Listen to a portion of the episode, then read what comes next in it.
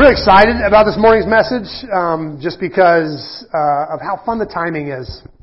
This has been a fun one for pretty much the whole week, um, and this is kind of common here. Uh, I can't tell you how many times Judy and I have talked after a service about how well um, the songs fit the content of the message, and I would love to tell you that I'm like put together well enough to do that on purpose, but let's be real. Um, I think Judy would love it if I would tell her on Monday like the, what the message is going to be about, so she could pick her songs around it. But um, that's just not the way it works.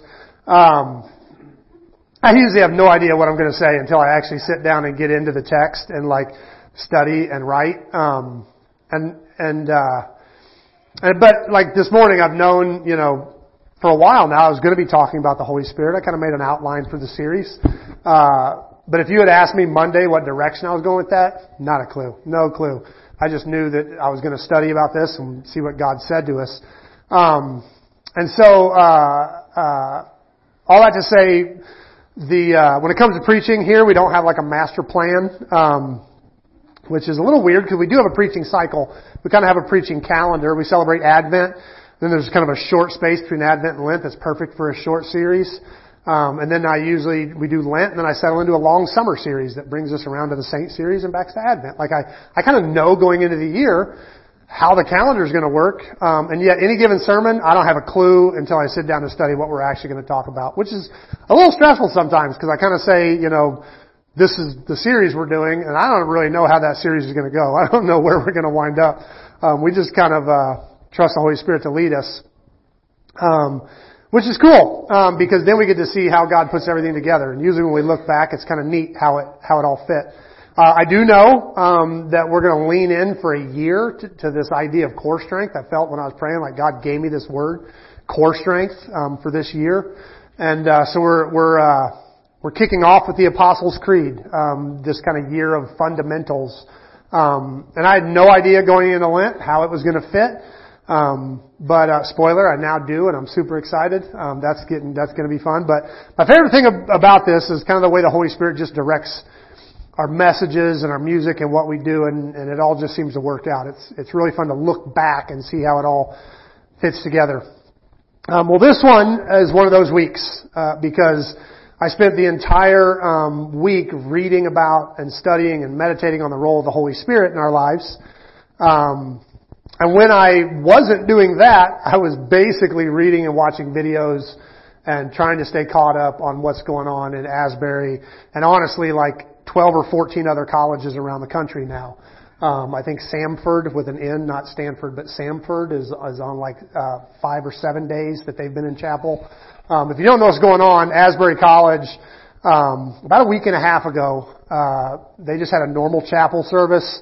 Um, and it was a good presentation of the gospel. I actually listened to the message that kind of kicked the whole thing off and it was a good presentation of the gospel, but not like a Jonathan Edwards barn burner. Like it wasn't anything crazy. It was pretty casual.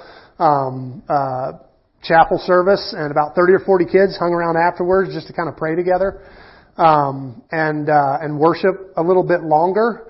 And those 30 or 40 kids just stayed for a couple hours and uh, a few hours later, it was like 100, 150 kids. Um, and by that evening, the 1500 seat chapel was packed, and everybody was standing in the edges. And um, that was not this last Wednesday, but the Wednesday before, and it hasn't ended yet. They're still there. Um, uh, they're uh, this just kind of ongoing, rolling worship service, and now that has broken out in um, in several other colleges.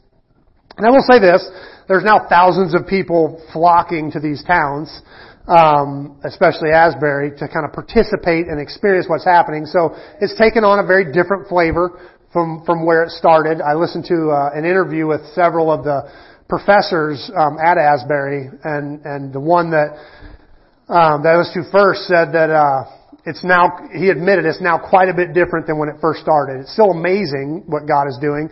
Um, uh, it was actually funny listening to him because you could see uh, kind of the tension that was going on in his heart and mind. Uh, he was talking about the thousands of people who have called um, to ask questions and and all the professional musicians who have offered their time to come lead worship and just like the college is getting bombarded with people from the outside. and he said he keeps telling people not to come. Like, uh, he's like, the Holy Spirit can move anywhere. Like, you don't have to come here. Do this where you are. Like, dig in and worship where you are. You don't have to come here. And then he goes, but I also have to confess that when I'm talking to like my closest friends and family, I'm like, you've got to come experience this. You've got to get here. Like, like he's like, theologically I know that, but I also know when you walk in that room, it's something's different. Like it's just different and I wish everybody could experience it. Um, and, uh, and then he tells kind of the interviewer, you know, uh, also that, um, the college is trying to keep things normal. He's like, we're still having classes. Know, we believe that any move of God also has to fit into normal life. And so we're, we're trying to as much as possible keep things normal. So we're still holding classes. We're still holding rehearsals and practices and all the things. And then he was like, but the second one of us professors doesn't have anything going on, we like sprint to the chapel just to be in there.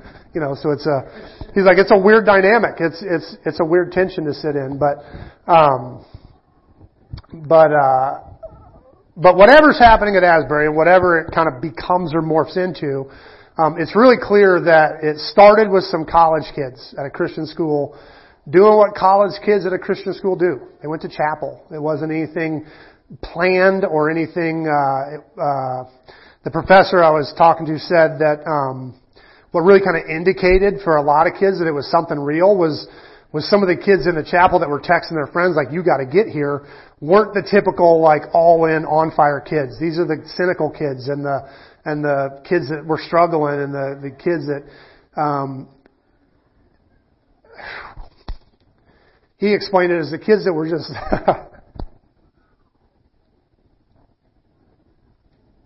shoot. Watching this all week, my heart has been like right here all week, so this is going to be a tough one.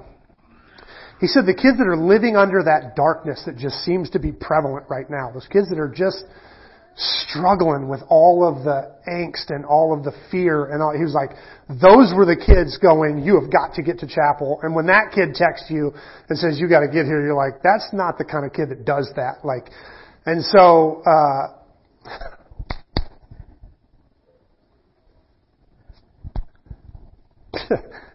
come on. Ah, whatever's happening, it wasn't planned, it wasn't manipulated, it wasn't expected, it wasn't contrived. In short, um, it's it's been a, a, sovereign act of the Holy Spirit, um, which has been really fun timing for me to get to track and read about and watch videos on all week long, um, as I've been kind of preparing a message on the function and role of the Holy Spirit. And so this has been a really um, kind of exciting week for me.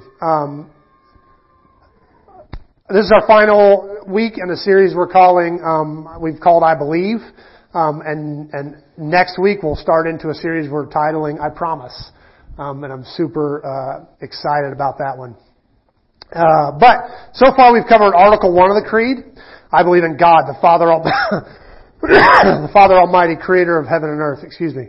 Um, and we studied Article 2. I believe in Jesus Christ, His only Son, our Lord, who was conceived by the Holy Spirit, born of the Virgin Mary, suffered under Pontius Pilate, was crucified, died, and was buried. He descended to the dead. On the third day, he rose again. He ascended to heaven and is seated at the right hand of the Father, and he will come again to judge the living and the dead.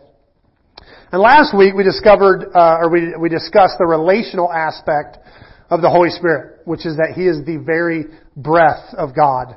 Um, and I'm not smart enough to really talk about the Holy Spirit metaphysically, like what is the Holy Spirit? I can't really do that.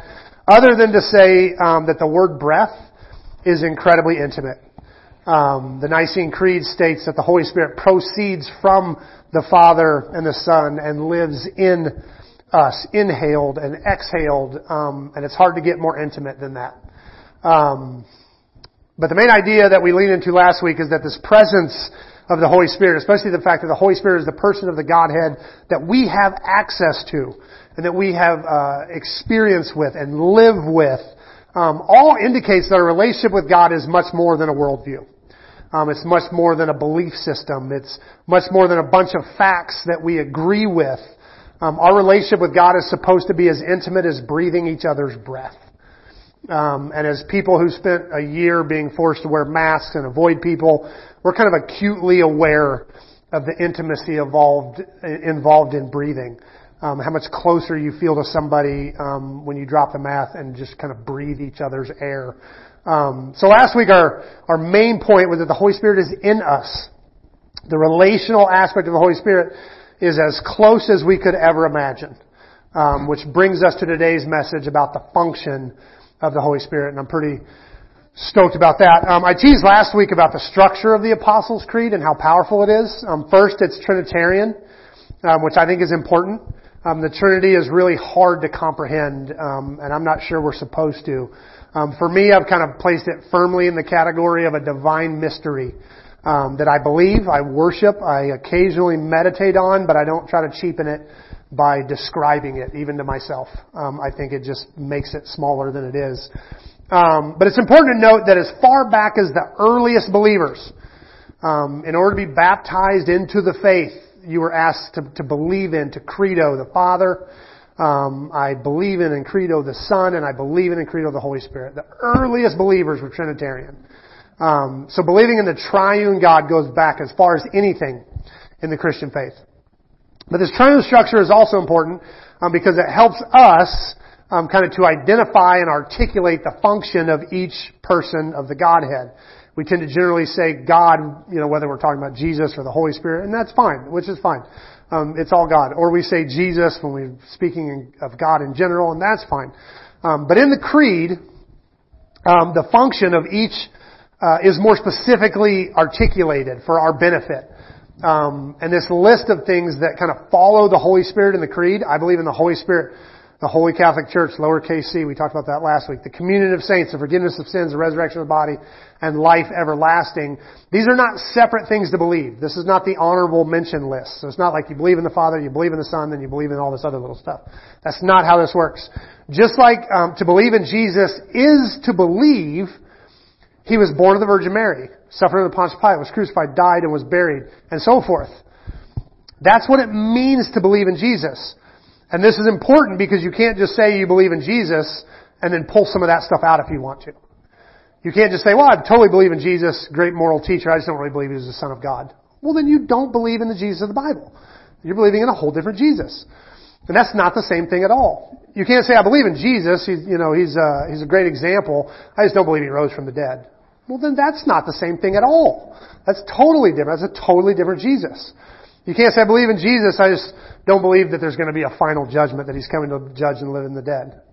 Well, then you don't really believe in Jesus. Like, to believe in Jesus, to believe in the Jesus of the Bible, is to believe that list that follows Jesus. Jesus, that we're called to believe in, is the Jesus outlined in the Creed. That He's the Son of God, born of the Virgin Mary, suffered under Pontius Pilate, was crucified, died, was buried, descended to the dead, rose and uh, ascended to the Father, and He'll come again to judge them. That's what it means to believe in Jesus. Likewise, the Holy Spirit, as outlined in the you know the Godhead, uh, is is described by these key attributes: the church, the community of saints, forgiveness, resurrection, and eternal life. These are the absolute function of the Holy Spirit. That breath of God that dwells in God's people. And we're going to unpack this a little bit this morning. First, the church, the entire church. The creed uses the word Catholic Church. We talked about that last week. That doesn't mean Roman Catholic Church. The word Catholic just means universal. It means the the whole church, the the entire you know uh, entity of the church. Um, there's this common saying. You guys ever heard this? I believe in God. I just don't really believe in organized religion. You ever heard that say? Pretty pretty big one. Um, there's a logic flaw um, in that statement the God we claim to believe in as kind of Judeo-Christians, um, we only believe in because He's revealed in Scripture, right? the Savior, Jesus Christ, the Son of God that we believe in as Christians, um, we only know because He's revealed to us in Scripture. So if there's no Bible, there's no God that you claim to believe in.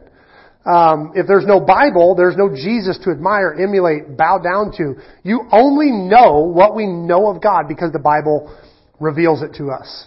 And there would be no Bible if God, in the person of the Holy Spirit, hadn't used real humans like you and me, filling them up and inspiring them to write it down.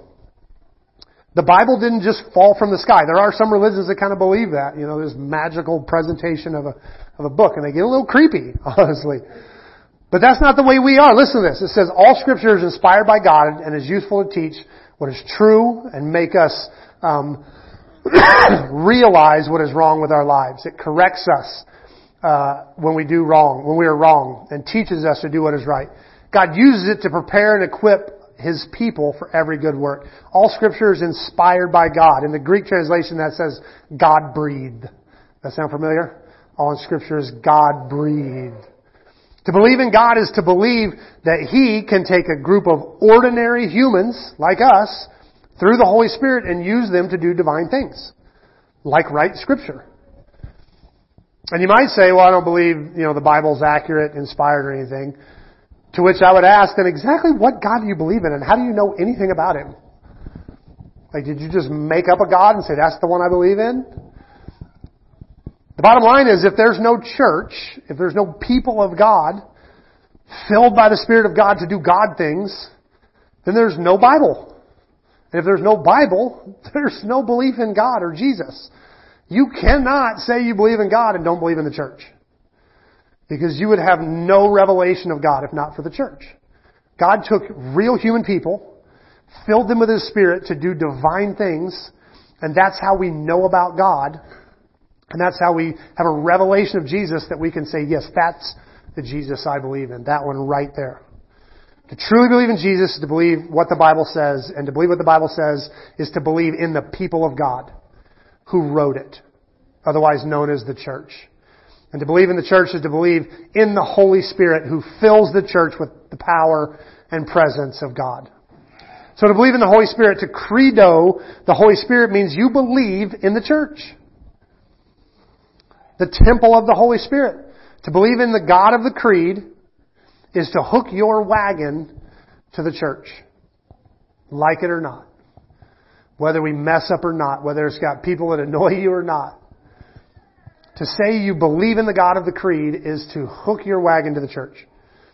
But if you're one of those people who can get behind the, the, the idea of church and that principle, like you can believe in God that God uses people full of the Holy Spirit to write the Bible, you might even believe that the church does some pretty good things in the world, um, but it doesn't necessarily mean that you need to go to church on a regular basis. Like, if the Holy Spirit's in me, then the church goes wherever I go. I don't really need to get together.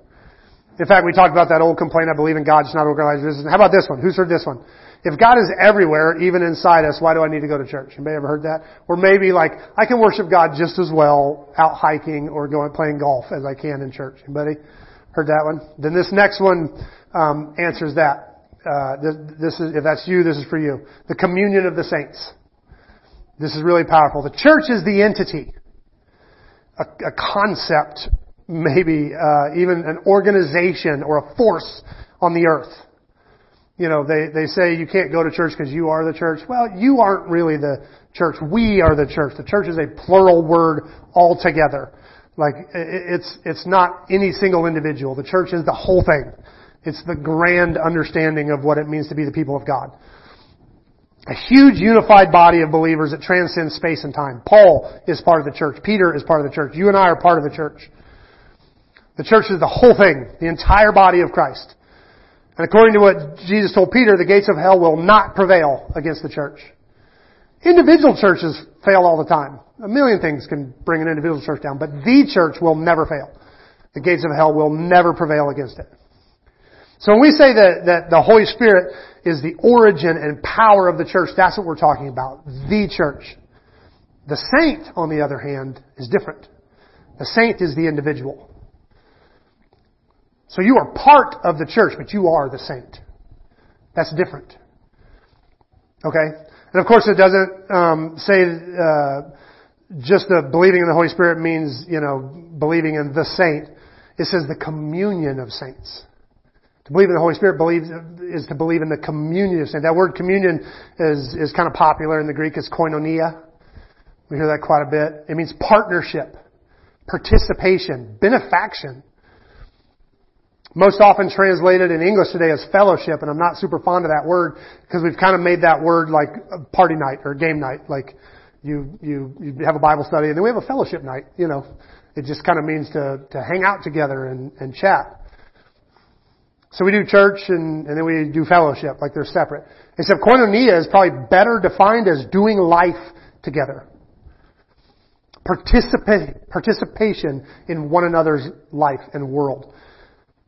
Partnership in one another's life and word. That's the Greek word, partnership, participation. Benefaction, to give a gift, to give of yourself to someone else. So when the Creed says, I believe the Holy Spirit, um, believing in the Holy Spirit means uh, believing in, in, the, in the church proper, but also the, the, the koinonia of the saints. Doing life together with the saints. It's saying that part of believing in the triune God of the Bible is to believe in the church. So yes, the, the things we do on Sunday morning is important. And we, and we, we need it. The world needs us to be here on Sunday morning, holding up a defense against the crazy narcissistic wave of insanity that's like swept through our culture. But more than that, the creed says we need to be in each other's lives. We believe there's something different about doing life with one another. A couple of weeks ago, we had some folks that sat right up here. They're basically part of a house church and they're kind of traveling from church to church and just getting to know people, making connections and, and joining together in prayer. and they visited OTCC and I chatted with one of the people after church and he and I hit it off and, and, uh, we agreed, um, on several things and it was, and we were just encouraged by, um, by what God was doing in our lives and what we, what we were praying that God would do and, and, uh, it was a really encouraging, albeit short time of fellowship. And, uh, and we exchanged numbers and as we were leaving I said, I love you brother. And, and he left. And my daughter Rebecca heard that, and once he was out of earshot, was like, "What was that?" I was like, "What do you mean?" He was like, "You just told that guy you love him. You've known him for like ten minutes," and and I realized that the bond we'd formed in like five minutes, ten minutes of talking, um, just talking about what God had done in our lives and what He was doing in our lives. Those few minutes created a connection that defies nature. I, I did love him. Like I, I do love him. Like I love somebody that's on the same path and, and you can see the Spirit of God moving in their life. Man, that, and it's amazing how fast that connection can happen. Because I believe in the Holy Spirit, I believe in the communion of saints. I believe that there's something that connects us that's ineffable. It's, it's, it's, it's amazing. It's more than just hanging out together. It's more than just a fellowship night. Those are awesome. I'm not dogging those. I love like hanging out and playing games with with fellow believers. But if, if I believe that the Holy Spirit lives in me because of my faith in Jesus Christ and that He lives in you because of your faith in Jesus Christ, when we get together, we should click. There should be something different. When you hang out with another believer, you guys ever get that almost like, it's almost like cheesy? Like cheesy. Like it, it makes me cringe and makes me feel warm all at the same time. When like you see a, like a pro athlete or something run a touchdown and point to God, and you're like, oh, he's a believer. Like, like you get that weird and you just feel better. Like, it, like you feel a weird connection even though, and, or you hear, you know, you may have ever heard Chris Pratt do that nine rules for life. If you haven't, look it up. Like, it's amazing. And like, been a huge Chris Pratt fan ever since. Like, he's a Christian, I love him, like blah, blah. Like, there's something about it. There's something about koinonia when the when the spirit in me connects with the spirit in you, and and we're just closer because of it. Anyway, the earliest church, upon being filled with the Holy Spirit, sold things to take care of one another, met on a regular basis on top of eating meals together and just doing life together. And they started using familial language almost immediately, like brother and sister. They started talking like family, not just like, you know, people, and a lot of them didn't even speak the same language. When you read about Peter coming out of the book of Acts, they were all speaking different languages from all over the place. And these people who could barely talk to one another sold things to take care of each other. Like there's a connection in the spirit that's different. Now, I'm not saying we don't sometimes drive each other nuts. Or we don't get mad at each other or occasionally just kind of get over peopled and need some time away. I'm not, you know, like all that is still, is still there. Um, but if you don't feel bonded to other believers in a way that's just different, I think you need to pray that the Holy Spirit fill you up. If you don't experience koinonia, where you just know these are my people, and, and I feel a connection I can't quite explain, um, then you need to pray that the Holy Spirit come and fill you. Um, and for the sake of time, I'm going to take these last three and kind of treat them like one. Um, and of course, each of these deserves a series: uh, the forgiveness of sins, resurrection, and life um, eternal. Um, they they each deserve a series in and of themselves. Can you guys hear the dog barking? they've been building a doghouse downstairs as part of their children's church series. Um, like, and they're doing it like building your faith one element at a time. So they're kind of using this building theme on how we build our faith. And today is move-in day. Like, so you don't just build your faith, you live it, you move into it, you, and we thought it'd be fun to bring the dog to the doghouse. And so our, my daughter's puppy is here. So if you hear barking, that's what that is. Um, it's not one of your kids, so don't freak out. Um, uh, all kinds of really wonky revival stuff just popped up in my head. Um, now, of course, each of some of you know. Um, each of these deserves a series of their own, and we could spend a lot of time, but um, and we're going to get to throughout the year. Uh, but today we're just going to uh, treat them uh, as as a whole and call this salvation. This is what it means to be saved. It means the forgiveness of sins, um, the resurrection, and eternal life. And the Holy Spirit is the is the agent and the earnest of our personal salvation. It's it, the Holy Spirit is the one that negotiates and navigates and fills us when we're saved. Um, and what I really love about this is the order that the creed is in, because the creed puts the church proper first, the connection and koinonia uh, between believers second, and personal salvation third. Um, and uh, and so think back on these two statements that we heard. I believe in, in Jesus, but just not the church, or I can worship God just as well by myself as, as I can, you know, with a bunch of people in church. We've kind of made our own personal salvation the foremost focus and purpose of what it means to be a Christian. And we've just kind of tacked on church and other believers as kind of an op, an optional thing if we're so inclined. For those who are so inclined to do church and, and fellowship, with other believers is kind of optional, and the creed doesn't put it that way. The creed says, you know, uh, basically to believe in the Holy Spirit is to believe in the church, and to believe in the church is to believe um, that believers belong together, doing life together. Um, and the way that that bond is possible is because you're both saved, because of the forgiveness of sins um, and and life everlasting. That's that whole story goes together. You can't, just like you can't pull pieces out of Jesus and go, I believe in Jesus, just not this piece. Well, then you don't believe in Jesus. You can't do that with the Holy Spirit either. You can't go, I totally believe in the Holy Spirit, I'm just not really into the whole church thing. No, no, no. That's what it means to believe in the Holy Spirit. You don't believe in the Holy Spirit if you don't believe in church. You don't believe in the Holy Spirit if you don't believe there's a connection between believers and that we're supposed to do life together. That's what it means to believe in the Holy Spirit. To claim that you believe the same gospel as the early believers, um, to the, the, the very first ones to try to make sense of the Jesus story, those who most likely knew some of the writers of the, of the New Testament, many of whom gave up their life because of their faith in Jesus. To claim that we believe in the same gospel that they believed in is to believe that, that, that not only is the Holy Spirit God, just as much God as Jesus and the Father, but it's also to believe in the function of the Holy Spirit on the earth to fill and empower the church, to connect believers to one another and to save sinners. That's what the Holy Spirit does. And you cannot believe in the Holy Spirit if you don't believe those things. That's what it means to believe in the Holy Spirit. Now, the reason this has been such an amazing study this week, um, as we've kind of watched revivals pop up um, in several Christian colleges all over the country, um, is because I've I've been uh, as I've been listening to testimonies of some of the students and professors at the schools um, I've heard Article 3 of the Creed being played out all over the country.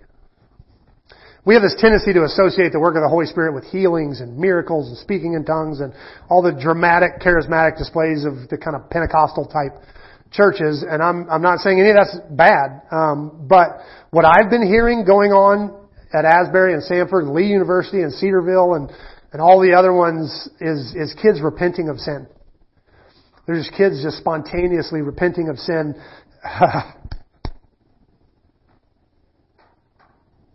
and feeling connected to each other and praying for each other. And just a spirit of encouragement and love. I heard more professors go, I don't know how to explain it. It's sweet. It's just a sweet thing.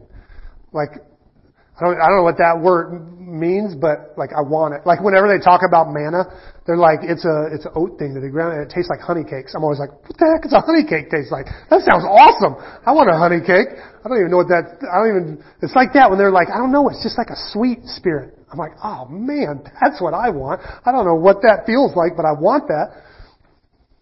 I've heard stories of, of simplicity and worship. One professor said he saw two athletes who were both under um, disciplinary action for getting in a fight, and they were hugging each other and praying for one another.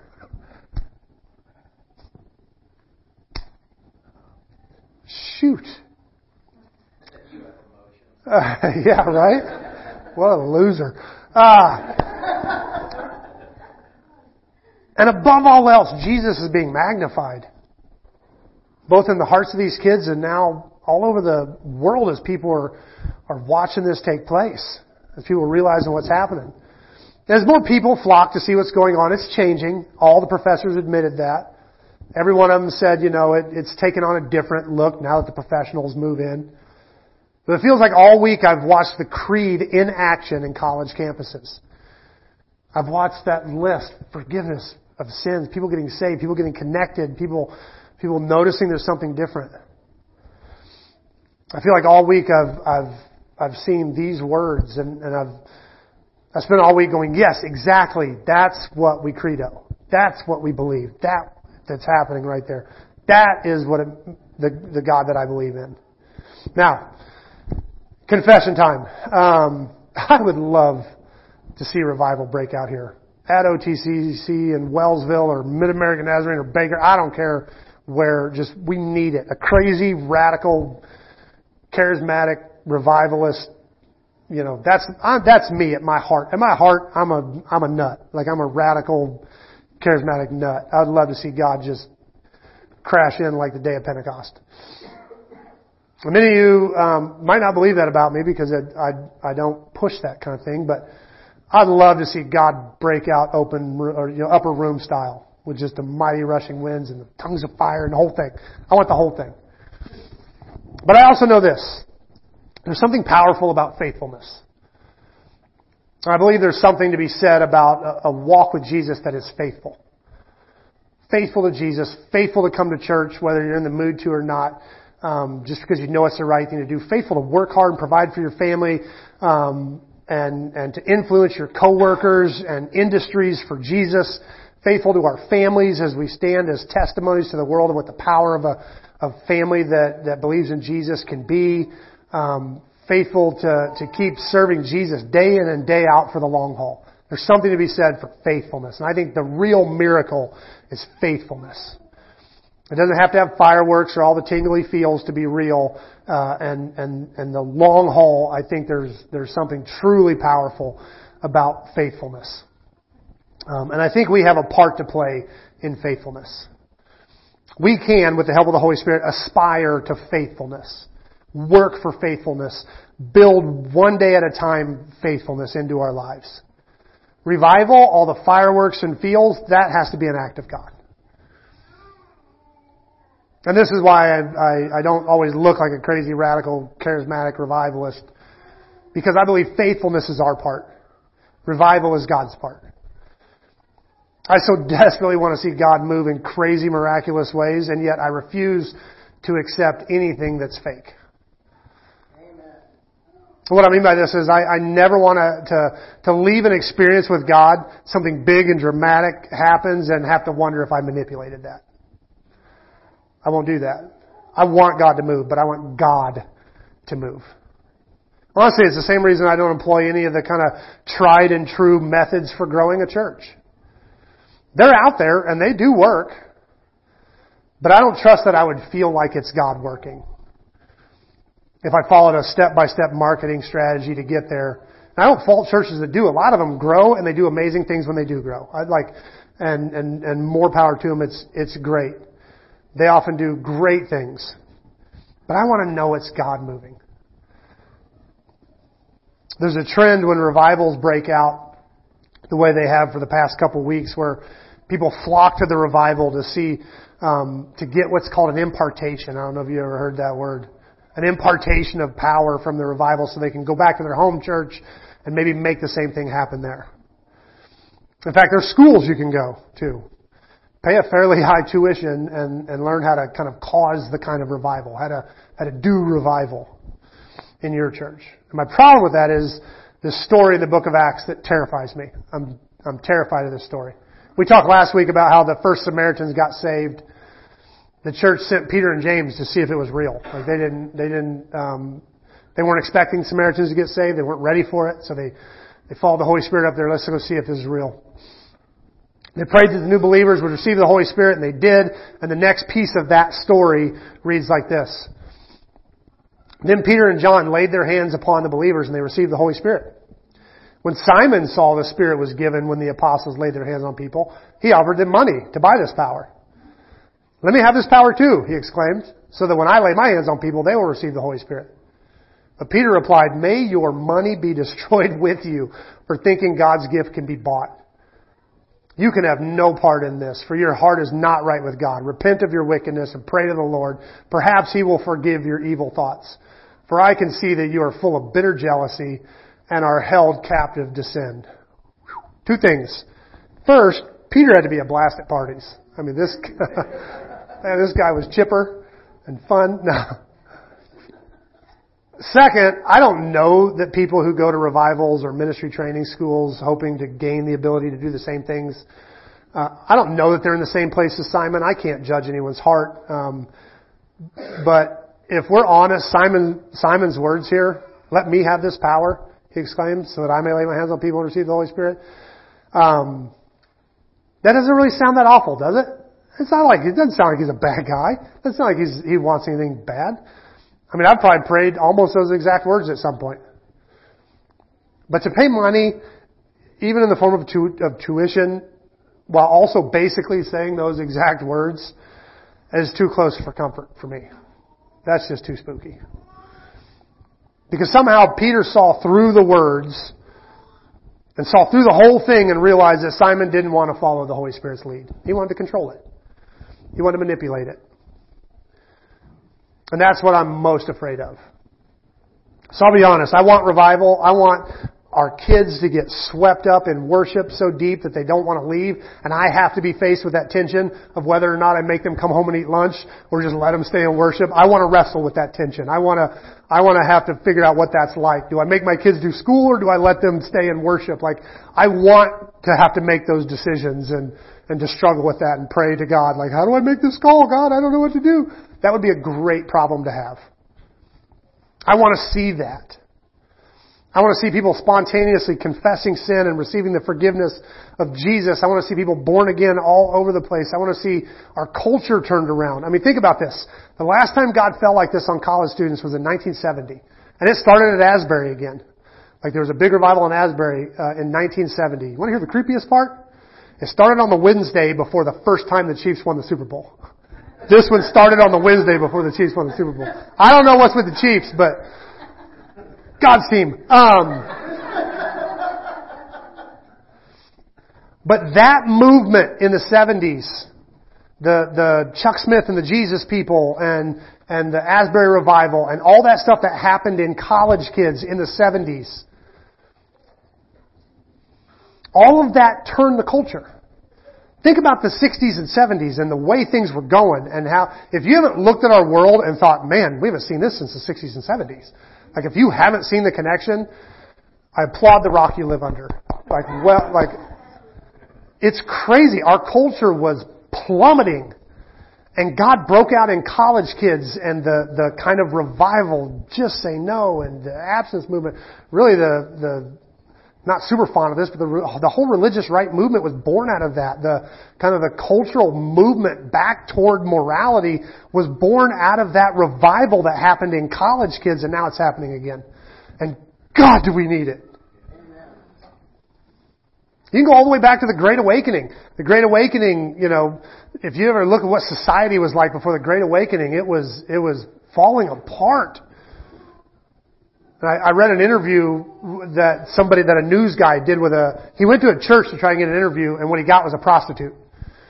And he was asking questions and, and, and she was like, you know, he was like, why are you at church? she was like, well, when everybody in town got saved, nobody came to the, to the whorehouse anymore. And so we didn't have any money, so we came to the church for food and they took us in and we got saved. And so now we're at the church. Like, like ended, ended prostitution, shut down brothels. It ended like, do you guys know why bulldogs were bred? The little short, squatty English bulldogs? To fight bulls.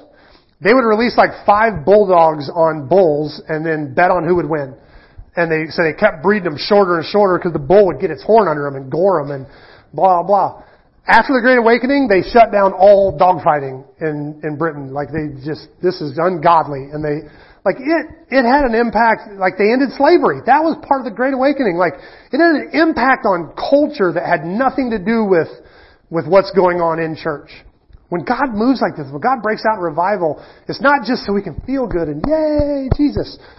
It's to change the world. Okay, we need revival. That's what I'm saying. That's all I'm saying. But we need it to be God. We need it to be God directed, no way manipulated by man.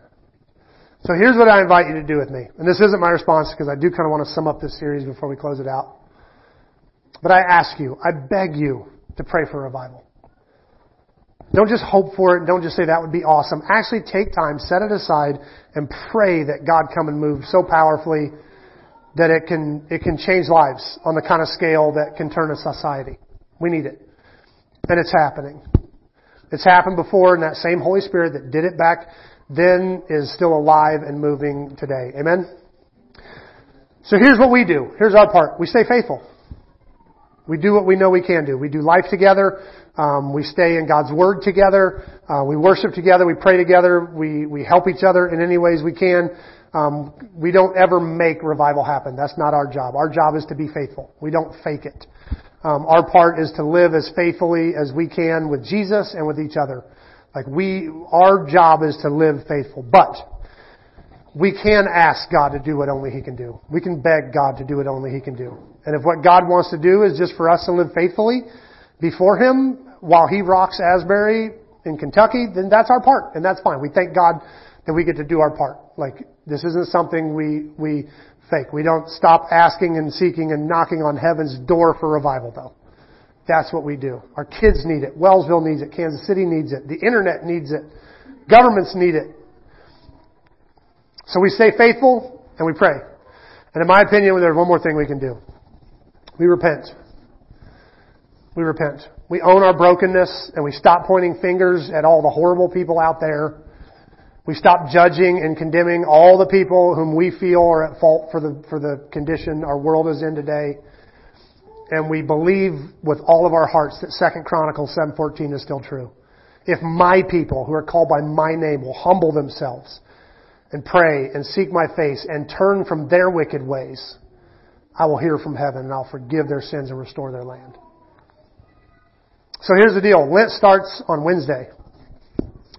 And Lent is a season where we face our own sinfulness, our own darkness, our own humanity, the broken world that we live in.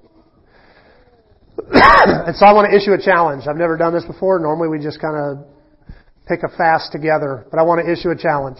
Open Table Community Church.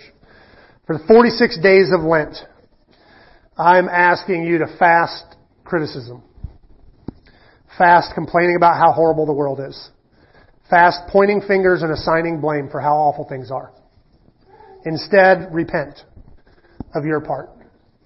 Own your part in it. Have you lived the light? Have you been the light you should have been in that darkness? Have you, have you, have you been spreading and shining hope and love and, and grace the way you should have been? If not, then let's repent together.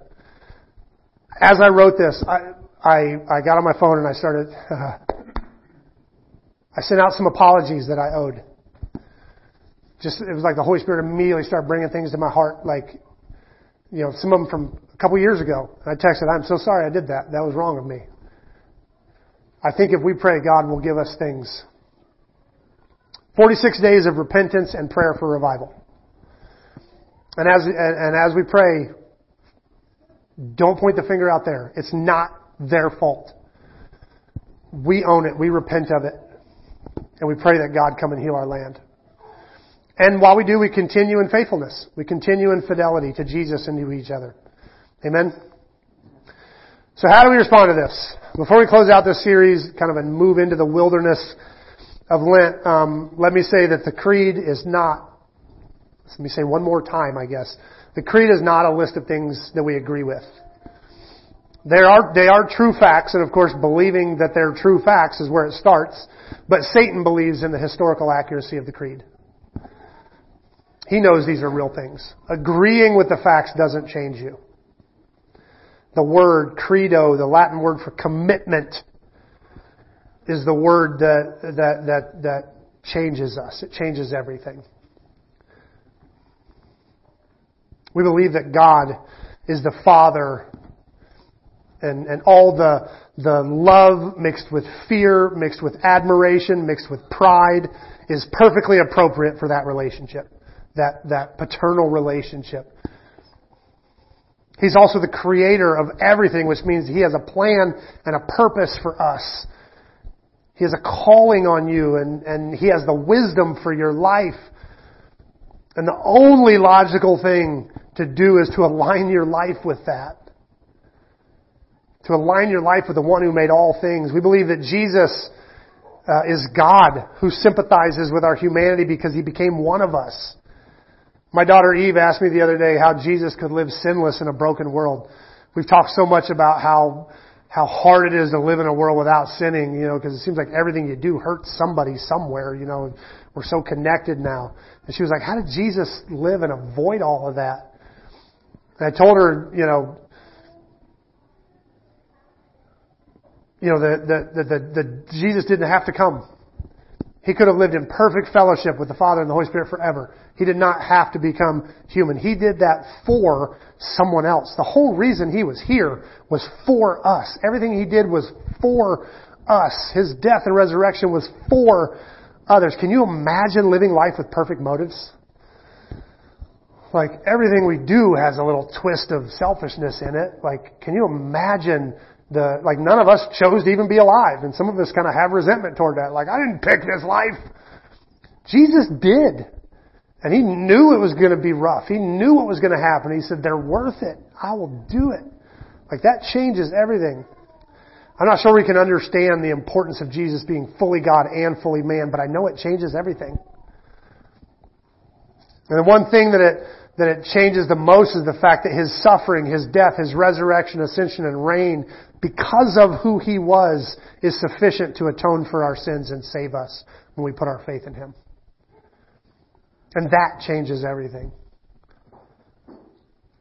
And we believe in the Holy Spirit, the very breath of God who, who, who fills um, us. It's, a, it's not just a fact to be acknowledged, it's a breath to be inhaled and experienced. And that changes everything. And that same spirit that raised Christ from the dead birthed the church, makes us family, and ultimately saves us. Makes the salvation that Jesus bought by His death on the cross real in our lives. You can't credo the Father, Son, and Holy Spirit without being changed. I believe that. And I'm not saying it's going to make you perfect, or once you believe that, you know, everything will just fall into place. But it, it, it will change you. It has to change you. If we credo the Father and, and live our lives as though there's purpose and meaning, and we credo the Son and realize we simply cannot, no matter how hard we work, earn our salvation, only by the saving work of Jesus on our behalf can we be saved, and we credo the Holy Spirit and recognize that we are filled with the power and presence of God every day that should change things. We should be different. So the way that I would love to respond to this message as we gather around the table is to deep in your heart pray one word. One word, the final word of the creed. Amen. So be it. Yes, I agree. I'm all in. Deep in your heart, believe. Credo